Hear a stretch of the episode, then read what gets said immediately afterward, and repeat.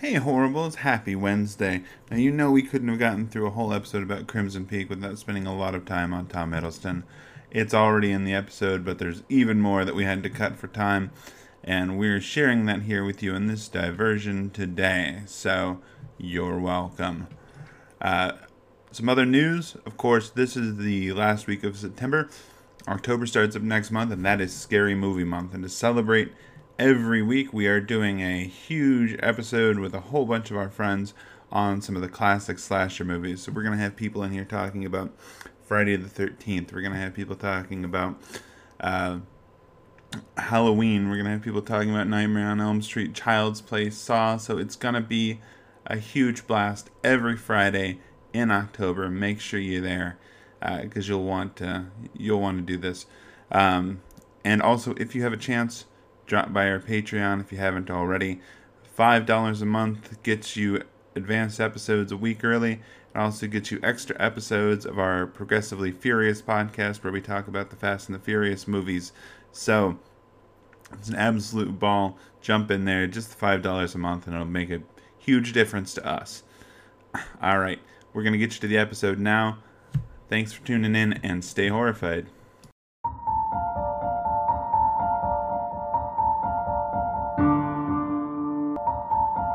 Wait, wait, this isn't right. This isn't how our theme song goes. Where are we? This is digressively horrified.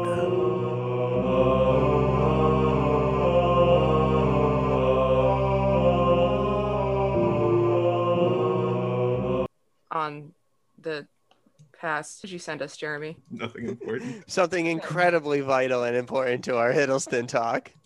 Um, Hiddle obviously. talk. Getting some Ugh. good old hair Is that in the? Is that the? sh- Is that the Loki show? Yes. Yes. Fuck, now I have to watch it. Oh, he flips his hair it. like nobody's business. Oh my god. He's constantly I was- being thrown to his knees and then flipping his hair out of the way. Oh, this is really good. yes, for for anybody, if I on the off chance that I leave this in, for anybody wondering what we're looking at, there is a a uh, super cut of every time uh, Tom Hiddleston flips his hair in the Loki TV show. Can you just put that like on the? Just send it to the Horror Squad chat, and then like we'll post it when we post the episode, so people have like context or whatever. Digressively horrified that. The, Wow. I, um, I'm not even sure if it, I'm not sure if this is even a digressively horrified. this is just us being like, "Wow, Tom Hiddleston." This is just us thirsting for Hiddleston. I feel like Tom Hiddleston has the same hair in Crimson Peak as he does in Loki. Yeah, he sort of. Well, it's not quite as long and like lanky. Mhm. Like the hair he has in in um Crimson Peak is more like Coiffed. yeah, it's more like Kylo Ren. okay. Whereas, well, I should say the Kylo Ren's hair is more like fucking Tom Hiddleston in I this movie. feel like there was definitely an attempt to get like let's get something recognizably Loki, so like people will like audiences will recognize him as the person from the Marvel movies, but also let's make sure we Percy Shelley Byronic hero So- it up, like got so, that do you want to hear something really wild about this movie? Yes. um, Always, Tom Hiddleston always was not the original casting choice for this character. what? This Really? character was originally going to be played by Benedict Cumberbatch. oh, for fuck's sake! who had to leave No. the movie for undisclosed reasons and was replaced by Tom Hiddleston, who asked permission from Benedict Cumberbatch, as they are good friends, to take this role. Um, I can't believe there's such. I can't believe it. No, I mean, so I can, th- no. To me that changes the movie because I feel like the red flags from Cumberbatch would have been blaring red sirens. They were you're like- already pretty blaring. I I mean, know, they're but- pretty like ooh. They're they're bad, but to me, and again, maybe I was just I don't know, but to me, like there's just a charmingness and a romanticness and a sensual gentleness to Hiddleston that especially a sheltered character like and again, maybe I don't know, but I was just like, yeah, Edie, I'm kind of with you. Like I could see how you could fall for this or want like like or like get taken down the road. Like, I yeah, don't know, I- it's just a little more believable from Hiddleston than I think Cumberbatch would have been able to do. I think so too. I think you're you're really onto something here because Tom Hiddleston generally has this sort of knit brow, like ooh kind of expression the whole time, even though he's like, I don't know how to speak American. Yeah, I mean, not to not to assume that Benedict Cumberbatch is any one of his characters, but I feel like both uh, Stephen Strange and Sherlock Holmes have a certain sort of like brusqueness to them that like it. He seems less like you know, um, l- less like he's he would be convincing as the younger brother who was just sort of pulled into this and went along with it because I guess his sexy older sister was uh you know a psychopath and drug Yeah. him along Well, Benedict Cumberbatch has a way of like looking down his nose at everything. Like he's always looking down his nose at stuff. And he's his his mouth is always so tight. And so he's just like, hmm, I am judging no matter what. I can't say penguin, but I can totally judge you. Yeah, and it- it's a lot harder to imagine Cumberbatch's ver- what I would imagine Cumberbatch's version of the character to be, to be a character so completely under Lucille's thumb, the way Yeah, Hiddleston's is.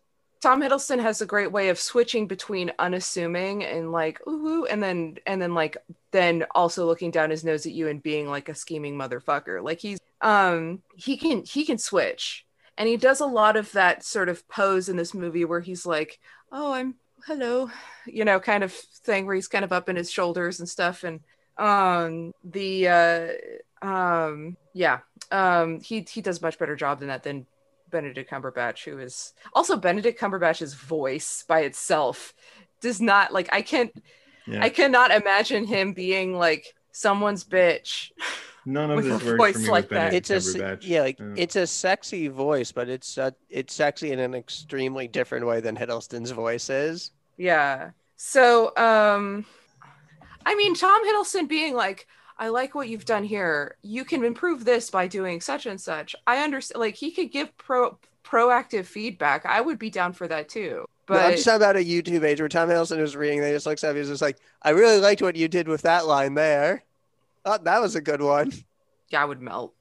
Like he's I just mean- regularly putting up that shit on YouTube. It's like the time that David Tennant looked at my moleskin and he was like, "This is clever," and I'm like, I mean, Ben Ben was there to witness this. Uh, I've been in love with Tom Hiddleston ever since he told me that I was a character in the Marvel universe uh, in a speech to like an audience of people. You "What?" remember that speech? 'Cause, Yeah, like, it was a good speech. because like we were we were at a, uh like a, a thing about Stan Lee and Tom Hosted by Hiddleston. Clark Gregg. Yeah, Marvel's Clark Agents Gregg. of Shield. And at one point, Tom Hiddleston came up to like give this speech about Stan Lee, and he was talking about how like because Stan Lee has affected all of us, and because these characters that he created have influenced us in such ways that, you know, all of us who are who have some way contributed to you know Marvel comics and and making and changing the you know legacy of of Stan and Jack and all these people are are part of this greater universe that we are characters within this world that Stan Lee created. And uh he made me cry and I've been thinking about that ever since. I would Aw. too, honestly. That's a fantastic story.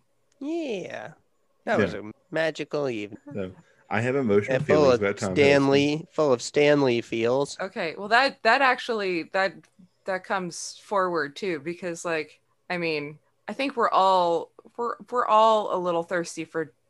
Am, am I correct in saying that we're all thirsty for Tom Hiddleston? Yeah, that's accurate. I mean, he's wrong. handsome, but he's not exactly my type. But Okay, That's okay. I'll That's- enjoy the view. that's fine. I'm.